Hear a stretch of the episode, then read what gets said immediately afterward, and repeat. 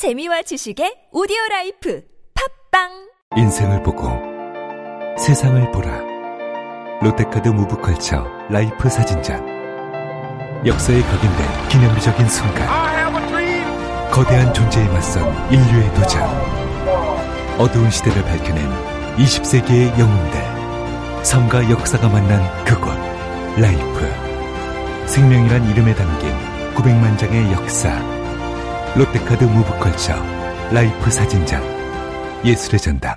텍스토머 정품을 꼭 확인하세요. 우리 집 방충망 바꿨어요.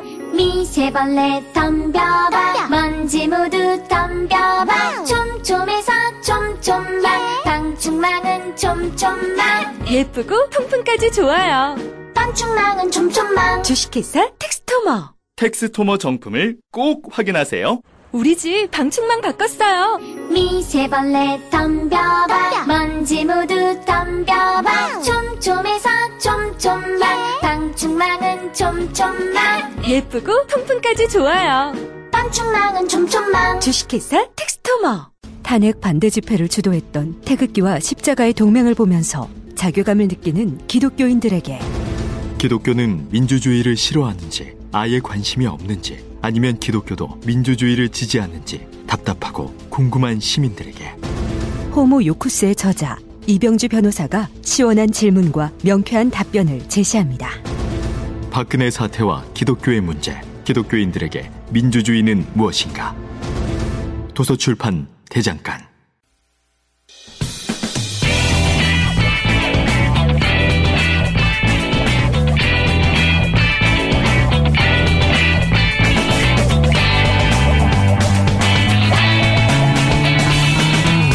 김어준의 뉴스 공장. 일부 첫 번째 인터뷰에 이어서 국정원 마티살 의혹 사건 정청래 의원 배상훈 교수님과 함께 어, 첫 번째 인터뷰 시간이 좀 모자라서 마무리 못해서 마무리를 좀 하겠습니다. 정, 총정리를 하자면 어, 몇 가지 의혹도 쭉 저희가 짚었는데 이제 제가 보기에는 한 번 더 이 시간을 마련해야 돼요. 예, 추가로 어떤 답변들이 어, 국정원 혹은 뭐 소방서 당시에 어, 조사했던 기관들로부터 나오냐 따라 가지고. 근데 이제 그 전에 그 지난 2년 전에 마지막 발표 기준으로 이상했던 점 한 가지 더 얘기를 해보자면 당시에 이 자살 현장으로 가는 길이 도로변의 삼거리입니다. 삼거리. 네. 근데 그 바로 삼거리 에 CCTV가 하나 있었어요. 그 삼거리 위치한 건물에. 그 건물의 CCTV를 확인해 보면 이 마티즈 차량이 새벽에 그 삼거리를 그냥 지나칩니다. 들어가지 않고. 그리고 몇 분 있다가 다시 돌아옵니다. 그러니까 둘 중에 하나죠. 그 삼거 그 자살하려고 하는 현장을 몰랐다 모르는 길이었다 잘. 그래서 지나쳤다가 다시 들어갔다. 그런데 생각해 보면 길도 모르는 곳에 가서 자살한다는 건 너무 이상한 거고요. 그게 아니라면 지나쳐서 누군가를 만났고 CCTV 찍히지 않는 그리고 다시 돌아왔다. 둘 중에 하나밖에 생각할 수가 없어요. 그 삼거리라는 것이 일반적인 삼거리가 아니고요. 약간 이게 굽어진 길인데 예. 그 일산으로 올라가는 길이 하나 조그만 길이 있기 때문에 삼거리라고 하는 거예요. 네. 그래서 실제로 CCTV를 저희가 추적도 해보고 저도 임 과장 집부터 그 현장까지 그 네. 동선 따라서 움직여 보기도 하거든요. 근데 곧장 일직선으로 가지는 않습니다. 왔다 갔다 하고 같은데 또 가고 뭐 이런 게 우왕좌왕하는 모습이 보이죠. 그런데 이제 그 어쨌든 자살하려고 가려, 가려는 현장 직전에 거길 지나쳐 버려요. 들어가야 되는데 그러니까 이게 길을 몰랐거나 그것도 이상한 일이죠. 예, 그렇죠. 근데 이제 그 저수지는 그 임 과장이 평소에 자주 갔던 곳이고 음. 길을 모를 리가 없다는 것이 주변 사람의 전언이고요. 그러면 첫 번째 가능성 제거되고 그렇죠. 그런데 자살하려고 갔으면 거기서 그냥 자살하는 게 맞는 거죠. 네. 근데 이제 다시 백해서 무엇인가 뭘 해야 되는데 사실 할게 없죠. 음. 이미 뭐 물건도 사가 있고 자살할 사람이라고 하면 가서 이제 마음 정리하고 자살하면 되는 건데 왜 다시 돌아왔을까? 그러니까 지나쳤다가 그렇죠. 네. 그 부분에 이제 설명이 필요한 부분인 거죠. 그래서 누굴 만난 게 아니냐 뭐 이런 추정들이 그때 있었고요. 요 지나쳤다가 다시 돌아왔다는 얘기는 또 당시 보도 내용이 없었어요. 근데 이제 그 두 분이 이제 이 사건에 대해서 굉장히 관심이 깊어서 자세한 자료들을 뒤지다 보니 이상한 대목이 또 하나 등장한 거죠. 또 이상했던 것은 당시에 이제 보도는 됐는데 확인할 수가 없는 내용인데 차량이 독일 차량이 맞냐. 뭐 이 번호판의 색깔이 실제 발견된 건 녹색인데 CCTV는 흰색처럼 보인다. 근데 해상도가 낮아서 확정할 수가 없어요. 그건 확인하기가 좀 어려웠어요. 어려웠어요. 네. 예. 근데 시선을 돌린 건 맞죠. 그러니까 왔다 갔다 한 부분에 대한 설명으로 하려가다가 이제 그 저 이게 녹색이냐 아니냐를 아예 실험을 하면서 시선을 그쪽으로 돌려버렸죠. 그렇죠. 예. 그리고 그거 외에도 범퍼가 다르다. 예. 근데 이것도 역시 해상도가 낮아서 그렇게 보이긴 하나 확정할 수 없는 정도 해상도라서 같은 차량이냐 아니냐는 얘기도 있었습니다. 그래서 이제 다른 차량이라면 받쳐놓은 돌이 다른 차량을 거기다 미리 갖다 놓은 거 아니냐 뭐 이런 얘기도 있었습니다. 이건 뭐 확인할 길은 없고. 확인할 기회는 없는데 이제 의구심들이 그런 게 있었고요. 네. 그리고 또 이제 마무리를 해야 되는데 그 지금까지 나오지 않은 얘기가 많이 있는데 요 대목은 반드시 되짚어 봐야 한다. 없습니까? 어, 강조하고 싶은 부분은요. 경찰이 그 위치를 찾아가는데 여덟 번이나 소방관하고 통화를 하면서 물어물어 보통 우리 내비게이션 치고 가더라도 이상하다 그러면 한, 한두 번 정도 통화를 해야 되잖아요. 여덟 번 통화를 해서 저희 안행에서는 어, 왕따 당했다 경찰이 예, 따돌림 당했다. 그래서 12시 넘어서 이제 그 현장에 도착하는데 현장이 다 사실 정리되고 나서 도착한 네. 거잖아요. 나중에. 그러니까 결국은 소방관은 수사기관이 아니기 때문에 현장 장악을 할 수가 없잖아요. 경찰이 만약 제일 먼저 갔다면 현장 음, 장악을 하고 다른 기관에 어떤 것이 끼어들지 않게 되잖아요. 그리고 자살이냐 타살이냐부터 따졌겠죠. 그렇, 그렇습니다. 네. 자, 그런데 경찰이 이렇게 늦게 출동을 하고 곧바로 단순 변사 사건으로 종결을 해버려요. 소방관은 도착하면 수사를 하는 게 아니라 그냥 수습을 하는 거죠. 예, 소방관은 기본적으로 뭐냐면 그 일단 생사 유무부터 확인합니다. 예. 만약에 살아 있다고 하면 바로 병원 후송을 하고 죽었다고 하면 그것은 바로 이른바 수사기관으로 넘어가게 되죠. 네. 이게 왜냐하면 죽음 다음에는 소방관들은 할 게 없으니까요. 그렇죠, 그렇죠. 그러면은 구출하러 간 거니까요. 그렇죠. 구출하러 간 거니까. 그럼 빠지게 됩니다. 네. 근데 그럼 빠지게 되면 그게 비는 공간이 생기는 거죠. 음. 그러니까 이제 거기에 바로 이제 경찰이 보통 동시가는 이유가 그걸 확인한 다 구출한 다음에 아니면 뭐 확인한 다음에 경찰이 그 수사가 시작되는 거죠. 네. 변사에 대한 시작되는 거죠. 근데 지금은 경찰이 굉장히 늦게 도착했고 그게 의도적으로 경찰이 늦게 도착할 수밖에 없, 없도록 뭐 정보를 늦게 줬다든가 그런 게 아니겠느냐고 이제 의원님 의심하시는 거죠. 하여튼 한 2, 30분이면 바로 찾아갈 수 있는 것을 8번이나 통화를 하면서 했는데 그래서 저희가 안행에서는 일부러 혼선을 준 거 아니냐. 경찰이 못 찾아오도록 그런 의혹 제기도 많이 했었죠. 근데 의외로 단순 변사 사건을 바로 종결해버려요 경찰이. 종결은 바로 되죠. 그러니까 수사를 제대로 안 한 거죠. 만약에 그 임과장 부친이 보신 게 맞다면 경찰은 당연히 몸에 상처를 확인했을 텐데 나중에 검안할 때 그 얘기가 없는 거죠 지금은. 예, 그게 사라진 전혀. 거죠. 전혀 그러니까 뭔가 통째로 빠지고 바로 마티즈 차량은 사망 다음 날 폐차해 버리고 그러니까 모든 물증이 될 만한 것이 그냥 갑자기 사라지고 단순 변사 사건 그것도 이상했었죠. 이렇게 처리되죠. 지금 가장이 사망했는데 바로, 바로 다음 날 그 차량부터 폐차한다는 게 말이 안 되잖아요. 예. 차량부터 폐차해 버렸죠. 그래서 뭐 증거가 없어요, 이젠. 모든 게 다 사라져가지고.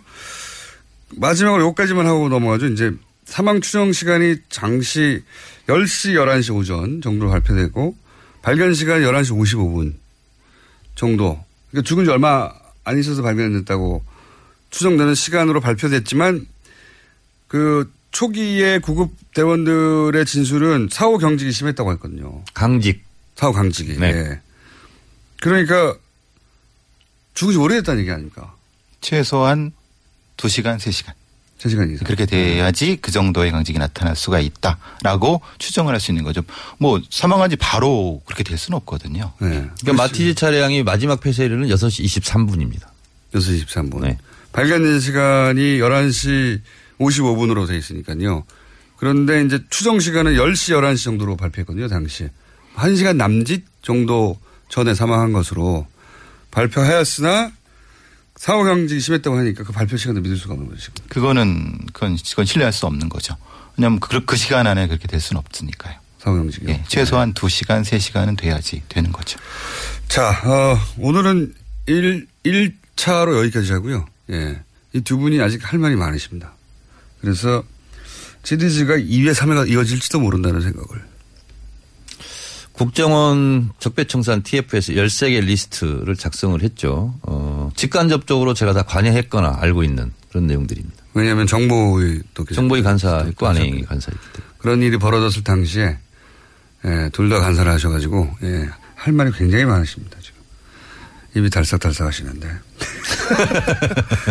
앞으로 어, 국, 어, 국정원 적폐청산 CF 발족되고 사안이 구체적으로 진행이 되면 아마 이 두 분을 계속 모시지 않겠는가 하는 생각을 합니다. 오늘 여기까지 하겠습니다. 정청래 의원님, 어, 배성훈 교수님이었습니다. 감사합니다. 감사합니다. 고맙습니다.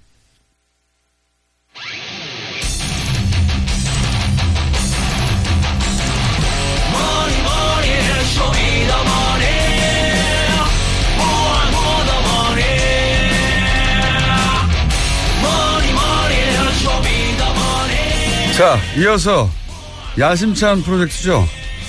어, 불법적으로 축제된 재산을 추적해서 우리가 찾아내겠다. 쇼미더머니 은닉재산 프로파일러 안원구 전 대구 지방국세청장님 나오셨습니다. 안녕하십니까. 안녕하십니까. 효과 또, 더 앞뒤가 안 맞는다.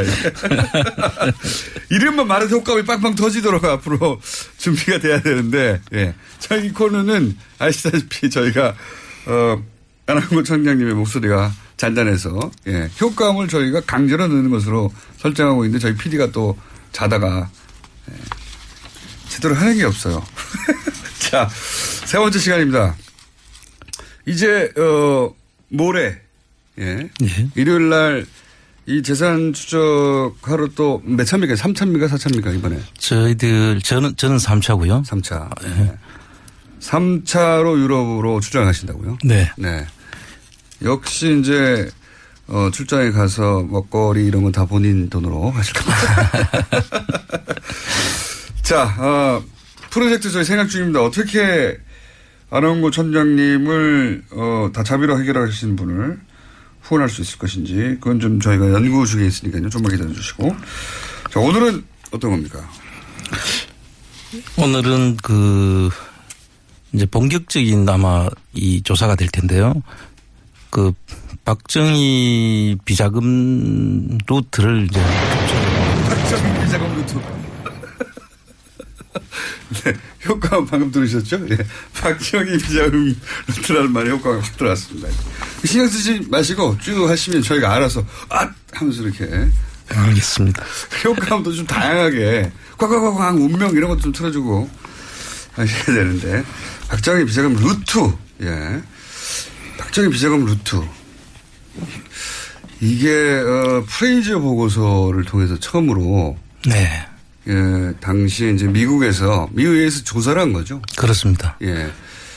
어, 미국에서 그, 이, 스위스 비자금을 조사를 했는데 그래서 결과가 나왔어요. 네. 예, 돈이 얼마가 있고 이런 내용들이 구체적으로 있죠. 그렇습니다. 예. 저희가 말한 게 아니라 미국 의회에서 조사한 겁니다. 그렇습니다. 그때 처음으로 이제 일부가 언급이 됐는데 자, 그, 그 이후로부터 이제 어, 청장님이 이렇게 추적해온 현재까지의 루트 이걸 말씀하시려는 거죠. 예, 요번 이제 가는 목적이 쭉, 그, 브레이저 보고서 이후에. 네.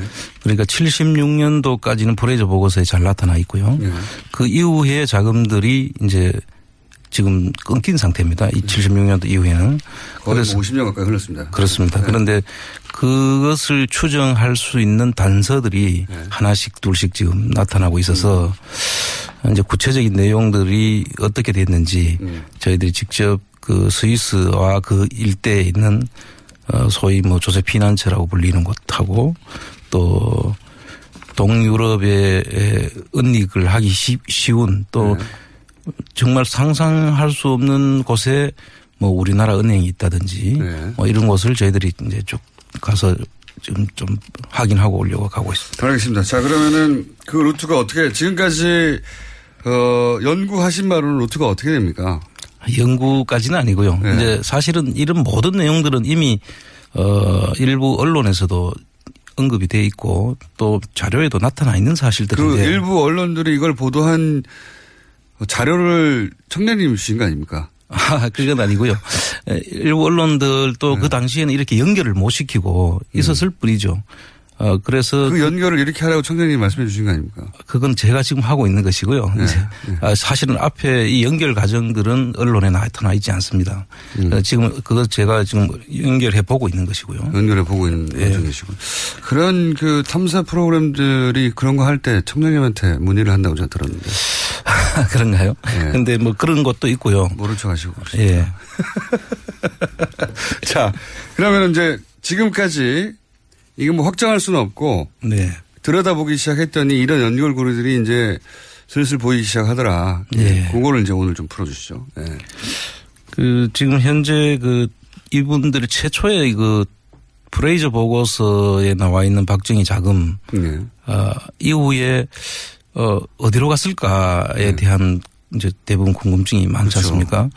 근데 이제 공교롭게도 그 당시 스위스 은행이 없어지면서 그 외환은행 프랑크푸르트 지점에서 스위스 사무소를 개설이 되고 네. 그 개설된 게, 에, 그 지점장이었던 그 유경수, 유경수 여사의 언니인 유인순 씨의 자- 장남인 홍세표 씨가 네. 그 당시에 지점장이었고 그래서 그분들이 스위스 대 사무실을 만들었는데 네. 또 그분이 외환은행장을 마치고 나가면서 그 사무실이 없어지거든요. 그러니까 이제 지금 말씀은 유영수 여사의 언니의 장남. 그렇습니다. 네. 예. 뭐 인척이죠. 가까운. 사촌 오빠죠. 예, 이종 예. 사촌 오빠. 그 분이 스위스의 외환은행 지점을 열었다. 그렇습니다. 예. 그 시점 언저리에.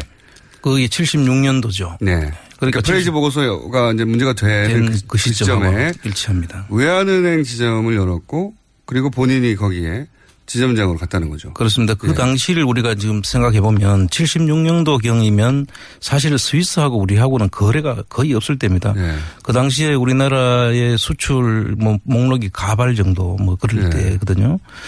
그러면 거의 뭐 우리 스위스하고 우리하고 거래가 거의 없는 곳인데 은행 거기까지 가서 은행 그 지점을 열 이유가 없는 거죠. 전혀 없었죠. 예. 그래서 뭐 프랑크푸르트 외환은행 지점도 뭐 크게 그때는 뭐 활동을 하지 못할 그런 시기인데 네. 굳이 그 스위스에다가 그 은행을 만드는 시점이 또 공교롭게도 76년도죠. 음. 그래서 많은 의심이 그런데 그 또. 지점장이 공교롭게도 이제 사촌 홍세- 오빠였고. 그렇죠. 예.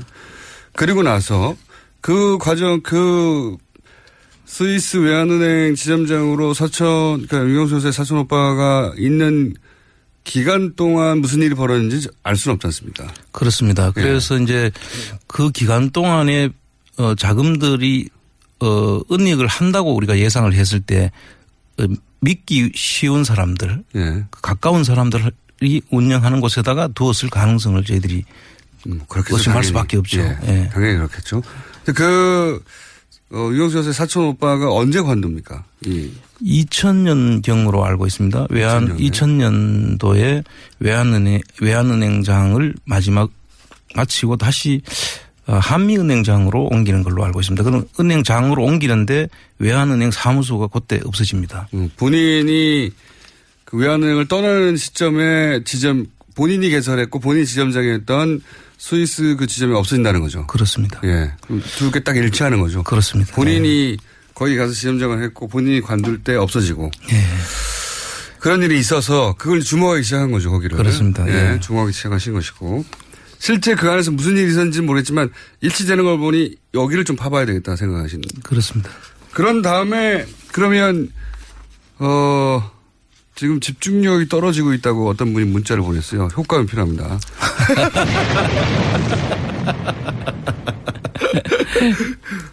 어서 일어나시고요. 네.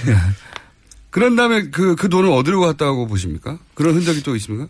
예, 그 이후에 지금 저희들이 아직 그 부분은 지금 추정 단계인데. 추정 단계. 예, 그 앞에 부분은 상당히 지금 의심, 의심이. 구체, 적인 좀 의심이고. 의- 네. 의심이고 그 뒤쪽에는 어, 우리나라 대기업인데 그 나라 옆에 있는 나라 네. 헝가리 은행의 쪽으로 요번 저희들이 이제 가는 목적인데요. 네. 아마 앞, 앞으로 이 부분에 대해서 저희들이 구체적인 자료가 나오면은 네. 어, 다시 한번 그, 그 부분에 대해서 상세하게 말씀을 지금 드리겠습니다. 그러니까 헝가리에 우리나라 대기업이 헝가리에다가 우리나라 은행을 하나 세웠다는 거 아닙니까? 그렇습니다. 예. 근데 그 기업은 어 박근혜 에 하고 또 당 다른 그 당시 이, 이 재산 관리와 관련된 다른 많은 곳하고 연결이 돼 있습니다. 그 대기업이. 그 대기업이. 예. 그래서 지금 최순실 일가의 재산으로 추정되는 예. 그런 재산의 기업들이 그 회사에서 만든 어 회사 은행. 어 투자 관련된 회사 지금 조심스러워서 무슨 말 무슨 단어를 써도 되고 무슨 단어 쓰지 말아야 되는지 실시간으로 머릿속에 처리하다가 지금, 지금 고민을 하고 있습니다. 예, 말이 지금 천천히 나오시는 거죠. 그래서 예, 그. 부분에 대해서 그 관련된 고소고발 기업들은 당하실까봐. 예. 어, 상당히 조심, 고소고발이 문제가 아니라 억울한 사람은 만들지 않아야 되니까요. 그것도 그렇고 고소고발도 문- 문- 문제 있는 문제입니다. 그렇습니까? 그래서 지금 말을 어떤 단어로 선택해야 될지 머릿속에서 이제 프로세싱 하시면서 말하다 보니까 예. 지금 띄엄띄엄 그 참고해서 들어주시고요. 그래서 하여튼 대기업이 뭔가 박근혜 전 대통령 최순실과 관련 있는 대기업으로 의심되는 그런 대기업인데 그 대기업이 뜬금없이 헝가리에다가 은행을 하나 고 스위스 지점이 사라지는 시, 시점하고 같은 시절 시기에 시점에 만들어진다고 거기다가. 그 만들어졌다기보다는 삽니다. 그거를 사는데 하나 산다. 네. 예, 삽니다. 사서 만들어졌고 그그 은행을 사는 회사의 그 본 회사에 또 갈, 자, 어, 회사들을 관리하는 구조조정 일로라는 그런 회사들이 만들어지는데요. 음. 그 속에 최순실 씨 일가의 회사들이 여러 개가 거기에 들어가 있습니다. 아, 그건 확인된 사실입니다. 확인된 사실입니다. 그러니까 은행이 만들어지고 그 은행하고 관련된 회사가 예. 최순실 아, 은행하고 관련된 회사가 아니고 그 은행을 사는 주체가 되는 한국의 회사. 아, 그 회사가 운영하는 복잡하네. 예, 구조조정 1호라는 그 회사 속에 최순실 씨 관련 회사들이 여러 개가 거기에 개입이 돼 있고요. 그 최순실 씨가 관련된 회사가 그 은행을 사는 데 관여했다. 예. 한마디로 말하면 이겁니까? 관여했을 것으로 추정되는. 네. 왜냐하면 그 회사들 이름이 되죠. 들어가 있으니까. 그 네. 그렇습니다. 네. 그리고 그, 그 이상한 일이죠. 네. 그본 회사에서도 그 주주로 참여를 하고요. 음. 그 만드는 회사의 주주, 주주도 참여를 하고 있기 때문에 여러 가지로 의심되는 부분이 많죠. 그러니까 대기업이 뜬금없이 헝가리에다가 은행을 하나 샀는데 은행을 하나 살 때 최순실 씨가 관련된 회사들이 그 은행 사는데 직간적으로 관여한 정황들이 있다는 거 아닙니까? 그렇습니다. 예. 뜬금없이. 예. 이거 처음 나온 내용입니다. 예. 재밌죠. 예. 최순실 씨 대기업 은행을 샀는데 그 대기업 은행 살 때 최순실 씨 회사가 관여했다. 조금 더 나가면요. 네. 많이 그, 나갔어요. 그 회사는 어, 그 뒤에 인수합병도 사람들이 이해할 수 없는 인수합병도 여러 개 이루어지고 그, 그 은행을 사는데 관여한 회사들끼리 인수합병이 일어납니까? 아닙니다. 그 이제 국내 대기업끼리 네. 빅딜이 이루어지죠. 인수합병이. 그런데 그 시기와 모든 것이 어, 예사롭지를 않아요. 자, 여기까지만 하시죠. 제가 보기에는. 머릿속에는 잔뜩 들어있는데, 그죠? 예. 말을 어디까지 해야 될지 몰라가지고, 듣는 저희는 답답합니다. 그렇습니까? 이해를, 자. 이해를 좀 해 주십시오. 아직까지는 네. 지금 확인 가- 단계라서. 갔다 오시면은 좀더 구체적으로 말씀하실 수 있겠네요. 네, 분명한 거는 대기업이, 대기업이 은행을 헝가리에 샀는데, 뜬금없이 그 헝가리 은행을 산 주체의 일부에 최순실 가족의 흔- 흔적이 있다. 흔- 아주 많은 흔적들이 남아 있죠. 많은 흔적이 예. 많은 흔적이 있다. 근데 그 시점이 어 유경수 여사의 사촌 오빠가 스위스에서 스스로 지점을 여서 지점장을 하다가 어, 외환은행을 떠난 시점하고 맞물린다. 예. 떠나자 그 은행을 새로 사는 행위가 예, 그렇습니다. 일어났다. 아 재밌습니다. 그러면 지금은 또 그 은행이 남아 있습니까? 아닙니다. 그 은행이 이제 2013년도에 팔리죠. 대통령 당선된 이 은행. 그렇죠. 예. 어, 그래서 2013년 9월경에 팔리는데 그 로컬 기업에 팔리는데 어, 최근에 제가 확인한 바로는 다시 또 대기업에서 그걸 샀다고 해요. 그래서 저희들이 이번에 그 가서 그런 부분들을 집중적으로 좀 보려고 합니다. 이상한 일입니다. 그게 이제 요 출발이 프레이저 보고서 뭐 얘기 드렸는데 어, 박동선 씨가 미국 국회의원을 상대로 로비를 했는데 그렇죠. 잠깐 설명드리면 코리아 게이트가 아주 유명합니다. 그러니까 한마디로 미국 국회의원들한테 돈을 뿌린 거예요. 예. 박동선 씨가 도대체 이 돈은 어디서 나왔냐 뭐 이런 이렇게 시작된 거죠. 예. 뒤지다 보니까 이제 그 뒤에 박정 당시 박정희 정부 자금이 스위스에 있는 것이 발견되어서 프레이저 보고서를 통해서 돈이 어 있는 게 확인된 겁니다. 추정이 아니고요. 저희 그렇습니다. 지금. 추정하지만 예. 당신은 확인된 거고요. 근데 이제 금액이 얼마인지에 대해서는 지금으로 어 추정치밖에 없지 않습니까? 그렇습니다. 네. 그때 프레이저 보고서에 돈을 확인했는데 전체 규모는 얼마냐? 라고 하는 추정치가 그때 얼마로 나왔죠? 그 당시 규모로 8조 5천억 정도 되고요. 지금으로 따지면 대략 한, 한 300조 정도 되죠. 네. 그리고 당시 환율이 한 255원이었으니까요. 지금 환율이 전, 천한 100, 한 50원 정도. 그렇게 보면 그 요즘 환율로 한 살만 해도 그 당시도 한 38조 정도 되는 거죠. 네, 너무 규모가 커가지고 이게 감이 안 잡히는데 이거는 이제 당시 보고서에 나왔던 추정치. 예. 저희가 한 게 아니고 미국 의회에서 한 추정치인데 그걸 지금 환산해 보면 당시 당시 금액을 지금 환율로만 바꿔도 예, 38조가 되고 네. 예. 하여튼 조단이 엄청난 액수네요. 엄청난 액수. 거기 보면 이제 돈이 공식적으로 들어온 돈과 비공식적인 돈으로 들어온 돈으로 나뉘고 있습니다. 그 안에. 네. 어, 뭐, 시간이 있으면 제가 조금 소개를. 그거까지 소개하면 오늘은 마무리 될 것 같습니다. 그렇습니까? 네. 예.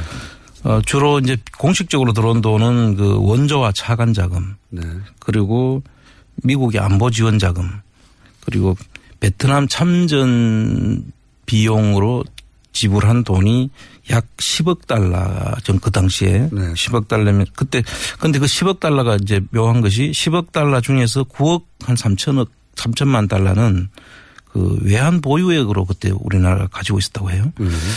그래서 이제 이 돈들이 그 참전한 분들이 에서 다 지불하지 않고 보상금이나 혹은 뭐 급여로 지불하지 하지 않고, 않고 보유했던 것으로 지금 추정될 수 있는 부분이기도 하고요. 국가에 들어 공적으로 들어온 돈인데 예. 이게 이제 개인 금고로 들어가 있었다는 거죠. 그렇죠. 예. 아, 아니, 그 이, 이 금액은 외환 보유액으로 가지고 있었고요. 아, 이게 그, 그 중에 이제 일부가 일부가, 일부가, 이제 예. 예, 그쪽으로 나갔을 가능성이 있고 그다음에 이제 뭐 기술 원조 개발 차관 뭐 이런 것들이 있었는데 차관인데 또 이제 거기서 또 돈을 띄죠. 금고로 가는 거죠. 예, 꺾- 꺾기죠, 꺾기. 예, 차관에서 10, 10%에서 20%. 예. 요새 은행 옛날 요새 꺾기가 없어졌는데 옛날 그때 당시로 보면 꺾기나 마찬가지죠. 예. 근데 이제 꺾기는 빌려주는 쪽이 꺾어서 가져가는 건데 이건 예. 받는 사람이 중간에서 대통령이 꺾어서 거. 스위스로 빼놓는 거죠. 근데 그런 돈들이 이제 비공식 자금인데 그 이외에도 이제 기업 강탈 예를 들면 걸프하고 칼텍스 그때 네. 우리가 석유가 안 나니까 그쪽으로 받은 자금인데 67년도에 한 100만 달러 어, 걸프사에서 71년도에 한 300만 달러. 아, 그건 저도 대목이 생각나는데 증언을 직접 했죠. 예. 그 걸프사의 회장이었던 사람이 어, 정유시설. 그렇습니다. 한국에 정유시설 지으면 이제 큰 프로젝트니까 정유시설 로비를 하러 들어왔는데 이제 박정희 전 대통령이 그 커미션을 요구해서 내가 줬다. 예. 얼마 줬냐? 얼마 줬다. 이런 게 어, 의회에서 그 이 정유사 회장이 증언을 합니다. 예. 근데 돈 줬어 이렇게. 예, 그렇죠. 그런 부분들이 있었고 이제 다른 미국 기업들로부터 선거 자금도 받았고요. 뭐 일본 무역 상들로부터 해서도 돈이 많이 들었고 이게 전부 다 뭐 그 프레이저 보고서에 잘 돼 있는데 이 프레이저 보고서가 상당히 두꺼운 책이에요. 예. 그래서 사람들이 엄두가 안 나고 또 영어로 돼 있어 가지고 쉽게 제가 그걸 읽어봤다는 거 아닙니까? 그, 아, 그렇습니까? 다 기억나지는 않습니다. 궁금해 가지고. 예. 그 증언 같은 것도 거기 나온 게 기억이 나요. 예. 예. 그리고 증권 시장 조작도 했다는 사실이 거기에 나와 있고요. 네, 맞습니다. 예. 예, 뭐 국내 이런- 증시를 조작하여 예, 등, 등등 지금 참 그 당시에 저희들은 상상도 못했던 그런 일들을 계속 다 이루어진 수많은 거죠. 기법들이 프레이저 보고서 도대체 이 돈은 어떻게 났느냐 하는 내용들이 프레이저 보고서에 보고가 어, 정리가 돼 있어요. 네, 당시에. 그걸 지금 와서 지금 자세히 읽어보시면 아 이렇게 했구나. 어 근데 이제 그 돈을 당시에 이제 이훈학 정, 중, 중앙정부장이, 어, 네. 스위스 예치했고, 김영욱.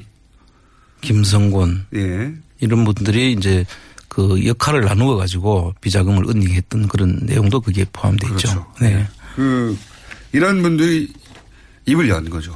그렇죠. 그 중에서. 예. 입을 열어서 미국 의회에다가 이 어떻게 그 돈을 만드는지를 알려줍니다. 그이 프레이저 보고서 내용 속에 한번 꼭 소개해 줘야 될 만한 내용이 하나 있는데요. 이게 평가입니다. 그 박정희 정권에 대한 평가를 네. 이렇게 하고 있습니다. 돈이 흐르는 곳이 있으면 어디든지 손을 벌렸고 또 협박과 갈취를 일삼으며 권력 유지에 혈안이 돼 있었다. 라는 이야기가 있고요. 그들은 권력을 잃으면 악행과 비리가 밝혀질 것, 밝혀서 처벌받을 것을 두려워해서 어, 더욱 악랄하게 반대자들을 억압하고 폭력과 협박을 통해서 정권 유지를 애썼다. 이런 내용이 거기 공식적으로 들어있습니다. 당시 야당, 그 국내 야당이 주장한 게 아니고 미국 의회에서 이 조사를 끝낸 다음에 보고서를 낼 때. 그렇습니다. 마지막 부분에, 예, 정권에 대한 평가를 넣죠. 예, 그, 거기 나오는 대목입니다. 네. 자, 어, 오늘은 여기까지 하고요. 다음 주가 기대됩니다. 다음 주 돌아오시는 거죠? 다음 주 금요일. 다음 주는 시- 그 현- 현지에 있을 겁니다. 그 당시에. 아, 그렇군요. 길게 가시네요, 이번에는? 예, 그렇습니다. 언제 돌아오십니까? 다음 주 일요일 귀국 예정이죠. 아, 그 다음 주에 나오시겠네요. 예. 자, 요런 이야기를 이제 기본으로 하신 이유 중에 하나가 이번에 가는 이유가 이거를 좀더 구체적으로 확인하고 하시는 거예요. 그렇습니다. 네. 또, 또 다른 목적도 있으십니까? 전분 그 독일에서 그 저희들이 돌아오고 난 다음에 어, 이제는 말할 수 있다. 아하. 그런 분들이 좀 있고요. 독일에서? 예. 예. 그래서 이제 이제는 그- 말할 수 있다. 또 그 당시에 갔을 때는 저희들을 면담을 거부했던 사람들도 음. 요번에 조금 음, 가서 새로 만나 적극적으로. 예, 그렇습니다. 어 굉장히 풍성한 내용이 올 수도 있을 것 같기 때문에 마지막으로 효과음 한번 넣어주고. 자, 잘 다녀오시고요. 예. 조심해서 다녀오십시오. 예. 감사합니다. 마티즈 예. 살지 마시고요. 촬영은. 자, 오늘은 여기까지 하겠습니다. 다다음 주에 다시 뵙겠습니다. 안원구 전 대구 지방국세 청장님이었습니다. 감사합니다. 예, 좋은 하루 되세요. 100년 이상 살 수 있는 장수 어종 캐비아를 낳는 어종으로 더욱 유명한 철갑상어 이 철갑상어를 진액으로 만들었다는데 그 이름하여 사랑어 오메가3 필수 아미노산 각종 미네랄 콘드로이친 등 100년 장수 철갑상어를 진액으로 한 컵에 크, 좋다 좋아 철갑상어 진액 사랑어 스테미너가 콸콸콸 검색창에 사랑어 오빠, 우리 어디 가는 거야? 정수 가지. 와, 우리 말 타러 가는 거야? 그렇게 좋아? 고민하지 말고 장수로 오세요. 온 가족이 즐기는 승마 체험과 국내 최대 규모의 말역사 체험관 등 장수에는 정말 볼 것, 누릴 것들이 넘쳐난답니다.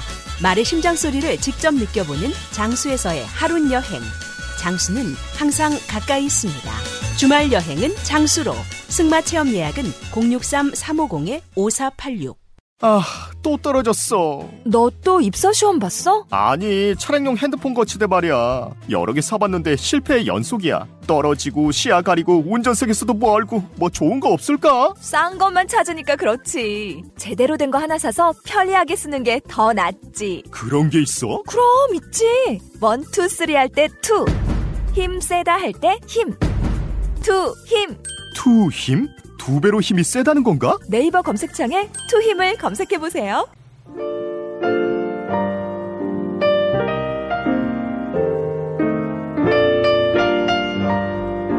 자, 불친절한 AS. 누가 누가 멀리서 듣나. 제 남편은 이란 자그로스 산맥의 샤호. 해발 3,400m에서 뉴스 공장을 듣고 있습니다. 네. 양들이 많아 산맥 이동에 주의를 요한다는 교통정보를 전해왔습니다.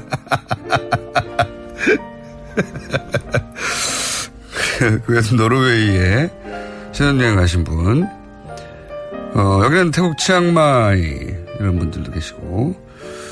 아, 오늘 마티즈 어, 사건에 대해서 저는 화산리 옆 시미리에 살고 사고 현장에서 직선 거리로 2km 살고 있어요. 굉장히 가깝게 사십니다. 마티즈가 있던 곳은 토박이들도 안 가는 곳입니다. 예. 이런 거는 토박이들밖에 모르겠죠. 그러니까 이상한 곳에 가서 자살을 한 겁니다. 토박이들, 그 동네 사시는 분도 안 가는 곳. 이 사건 저희 계속 관심을 가지고 추적해 보겠습니다. 네. 그리고 다시 모시겠다고 약속한 분들은 꼭 다시 모셔 주시는 게 좋지 않겠나 하는 항의에. 왜냐면 다시 모시는 것을 거의 못 봐서. 네, 이게 이제 예의상 하는 멘트일 때가 있고요. 정말로 다시 모시고 싶은데 시간이 잘 안 날 때가 있고요. 네. 다시는 모시고 싶지 않다는 말을 그렇게 하는 경우도 있습니다. 약간 다시 모신다고 했던 분들을 저희가 잊지 않고 다시 모시려고 타이밍을 보고 있습니다. 여기까지 하겠습니다.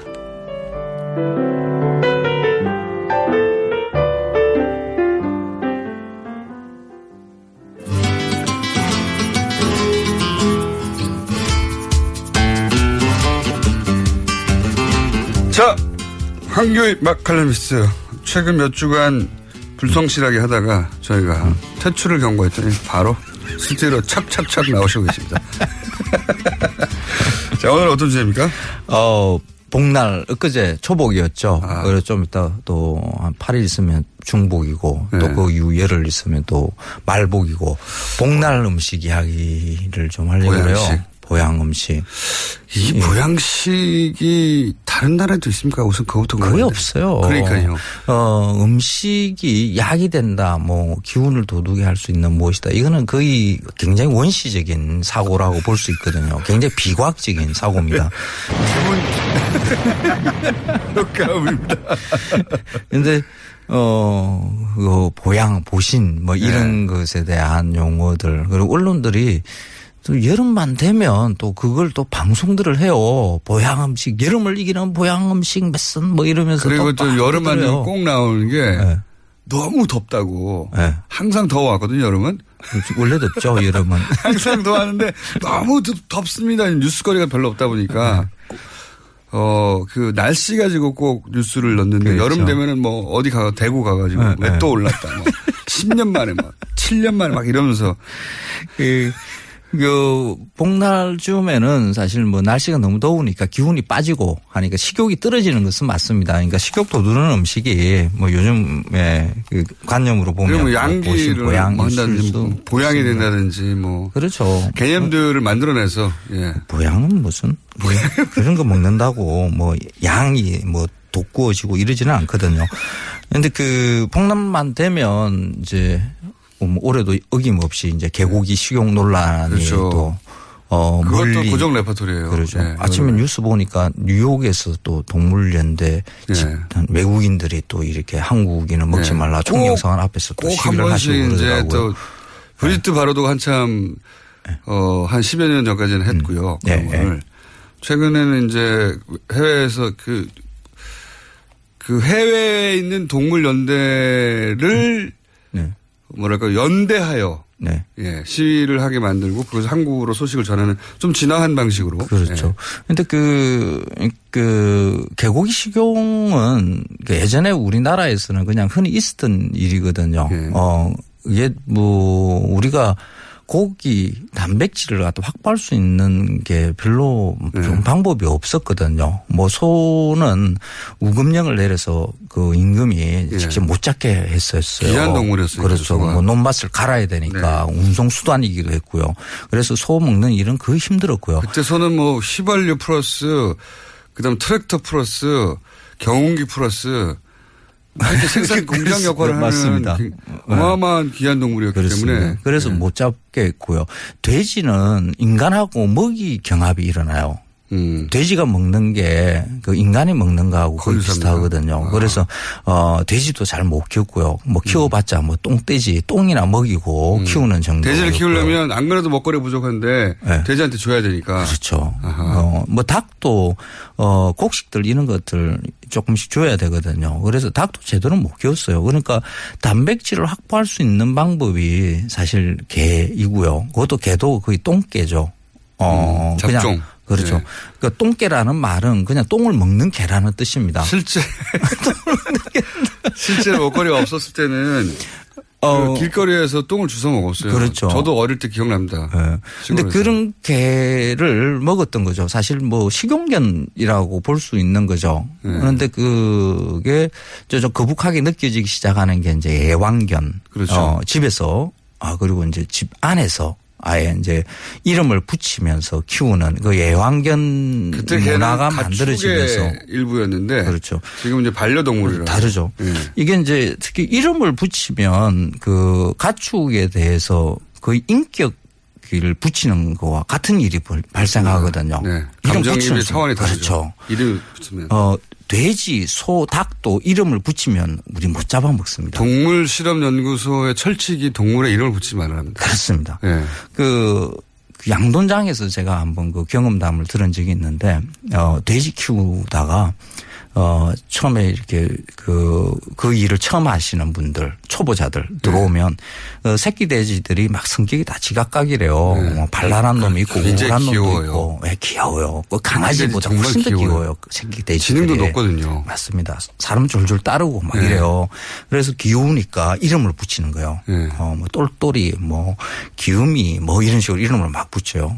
근데 이거 한 3개월이면 도살장 가야 되거든요. 네. 도살장 끌려갈 때 그 직원들은 눈물을 폭폭 쏟고 벽을 붙잡고 울고 대승 통곡하고 그런데요 그러니까 음식이 아니니까요. 그분들은 그렇죠. 더 이상. 그 양돈장에서도 새끼 돼지에다가 이름을 붙이면 그런 일이 발생합니다. 근데 양돈장에서조차. 그렇죠. 네. 근데 집에서 이 강아지를 이름 붙이고 이렇게 키우는데 내가 근데 옆에서 개고기를 먹는다. 아주 끔찍한 일이죠. 돼지, 돼지는 말할 것도 없고요. 그, 이, 피- 어, 피레네 산맥. 네. 프랑스하고 그 스페인 사이에 있는 거기 가면 당나귀를 네. 키워서 우- 그 비누를 만든대요. 우유로. 오. 저도 네. 최근에 알았는데. 근데 거기는 그 당나귀를 반려동물처럼 여긴답니다. 아, 그럴 수 있겠네요. 그래서 왜냐면 자기들한테 그 먹고 살 수 있는 네, 재료를 네, 만들어 네, 주잖아요. 네. 그래서 당나귀 고기를 안 먹고 이름이 다 있대요. 아. 그, 그래서 인간하고 거의 어, 태어나서 죽을 때까지 같이 사는 거죠. 완전한 식구로. 그 당나귀도 그렇게 되는 겁니다. 아, 그렇게 됐 당나귀 고기 다른 나라에서 많이 먹는데. 맞습니다. 네. 어, 그래서 그, 아, 이번에 그 봉준호 감독 그 옥자, 근데 그 옥자 그것도 식용돼지에다가 이 옥자라는 사람 이름 붙인 거거든요. 그러니까. 그 인간이 잔인한 겁니다. 아, 그 이름 붙이면 안 되는 건데. 이름 붙이는 순간. 육, 육식, 육식이어서, 예, 인간이 네. 사실 마음 편하려고 그런 공정 자체를 눈에 안 보이게 만들어 버린 거죠. 그렇죠. 근데 이제 애완견을, 개를 사랑하시는 분들 집안에 키우고, 아 동물의 감정이입하면서 이 사랑하는 동물이 고기가 된다는 걸 받아들일 수가 없는. 거죠. 그래서 이해갑니다, 저는. 저도 그렇죠. 그 문화가 이렇게 바뀌어 나가는 거라고 봐야 되는 거죠. 그러니까 개고기에 대한 논쟁을 없애려 그러면, 그러니까 개고기 식용을 아예 그 한국의 문화에서 사라지게 하려 그러면 네. 그냥 개를 사랑하면 돼요. 맞습니다. 어. 근데 또 개를 개- 더 열심히 사랑하면 또 돼요. 호불호가 있어요, 또, 걔도. 그러니까 저는 이게 문화, 그러니까 뭐, 다른 나라에서도 개를 먹었던 역사도 많이 있거든요. 상황에 그렇죠. 따라서. 이제 예. 예. 근데 그러니까 이제- 개고기 식용하시는 분들한테 어떤 그 야만이다 하고 이렇게 말을 하는 것은 그거는 굉장히 위험하고 오히려 성공할 수 없는 방법입니다. 오히려 그 반발을 불러 일으키고요. 맞습니다. 그 갈등만 유발하고 개고기 식용에 대해서 더 개선될 수 있는 그런 것을 그러니까 원하는 방향으로 끌고 갈 수가 없어요. 맞습니다. 어, 가장 좋은 방법은 어, 그 내가 사랑하는 강아지에 대한 것을 생각들을 이웃들한테 계속 이렇게 넓혀나가는 거예요. 그러니까 평화롭게 이렇게 문제를 해결해 나가야지 개고기 식용하는 분들한테 야만 폭력적인 방법으로 생기거든요. 어, 그러니까 의사, 그렇죠. 그렇게 의사를 표현하는 방법은 그렇게 좋은 방법이 아니다. 음. 성공하지 못하는 그렇죠. 어, 먹는 행위를 야만이라고 하, 하면 그 먹는 음식 그, 그 사람 그 자체를 야만인이다라고 이렇게 이야기를 하는 거거든요. 그러면 그 이야기를 듣는 순간 내가 걔보다 더 못한 사람이라는 이야기인가 하는 아주 극렬한 반대, 어, 반발심이 생기죠. 그게 반복되어 왔습니다. 반복되어 왔고. 근데 물론 그 저도 이제 개고기가 점점 없어지길 바라는데 저도 개를 키우기 때문에 저도 그럽니다. 그 방식으로는 안 된다는 거를 그렇습니다. 한번 말씀드리고 싶고 또 하나는 이거거든 절박하다. 당장이라도 지금 개부터라도 네, 모든 동물의 도축을 금지하는 채식주의자들의 혹은 동물 자유 이런 주장을 하신 분들은 이해가 가는데 예, 예, 예. 그 중에 개라도 빨리 구출하자 이거거든요. 근데 그 방식으로 안 된다는 거죠. 그렇죠. 이런 방법이 하나가 있어요. 음, 그 얘기는 여러분들이 적극적으로 법제화하는 그 수 있는 방법인데, 어, 말 개고기를 판다 그러면 그 식당에 품종별로 표시하게 해- 해두라. 개고기의 품종을 표시하라. 세파트 얼마, 뭐, 어, 요크셔 얼마, 뭐. 그럼 못 먹어요. 먹어요. 못 먹어요. 예. 그 고기가 어디서 어. 왔는지 아는 순간 예. 못 먹어요. 그 세퍼트 요크셔 뭐 이렇게 그 강아지를 머릿속에 떠올리는 순간 못 먹습니다. 인간이라는 동물이 원래 그냥 그래요. 단백질, 육질을 보고 먹는 거거든요. 그 그렇죠. 맛을 생각하며 구체적으로 개를 떠올리면 못 먹어요. 근데 그건 다 법의 테두리 안에 들어가야 가능한 거거든요. 그렇죠. 근데 그, 그 자체를 인정할 수가 없기 때문에 예. 그 개가 고기가 된다는 것을 법 테두리에 넣는 순간 또 문제가 그걸 받아들일 되죠. 수가 없다고 생각하시는. 그렇죠. 근데 그렇게 들어가야 됩니다. 법제. 제가 보기에는. 그래서 그 복날에 그 저 뭐 개고기 드시는 분들 이제 좀 자제해 주시고요.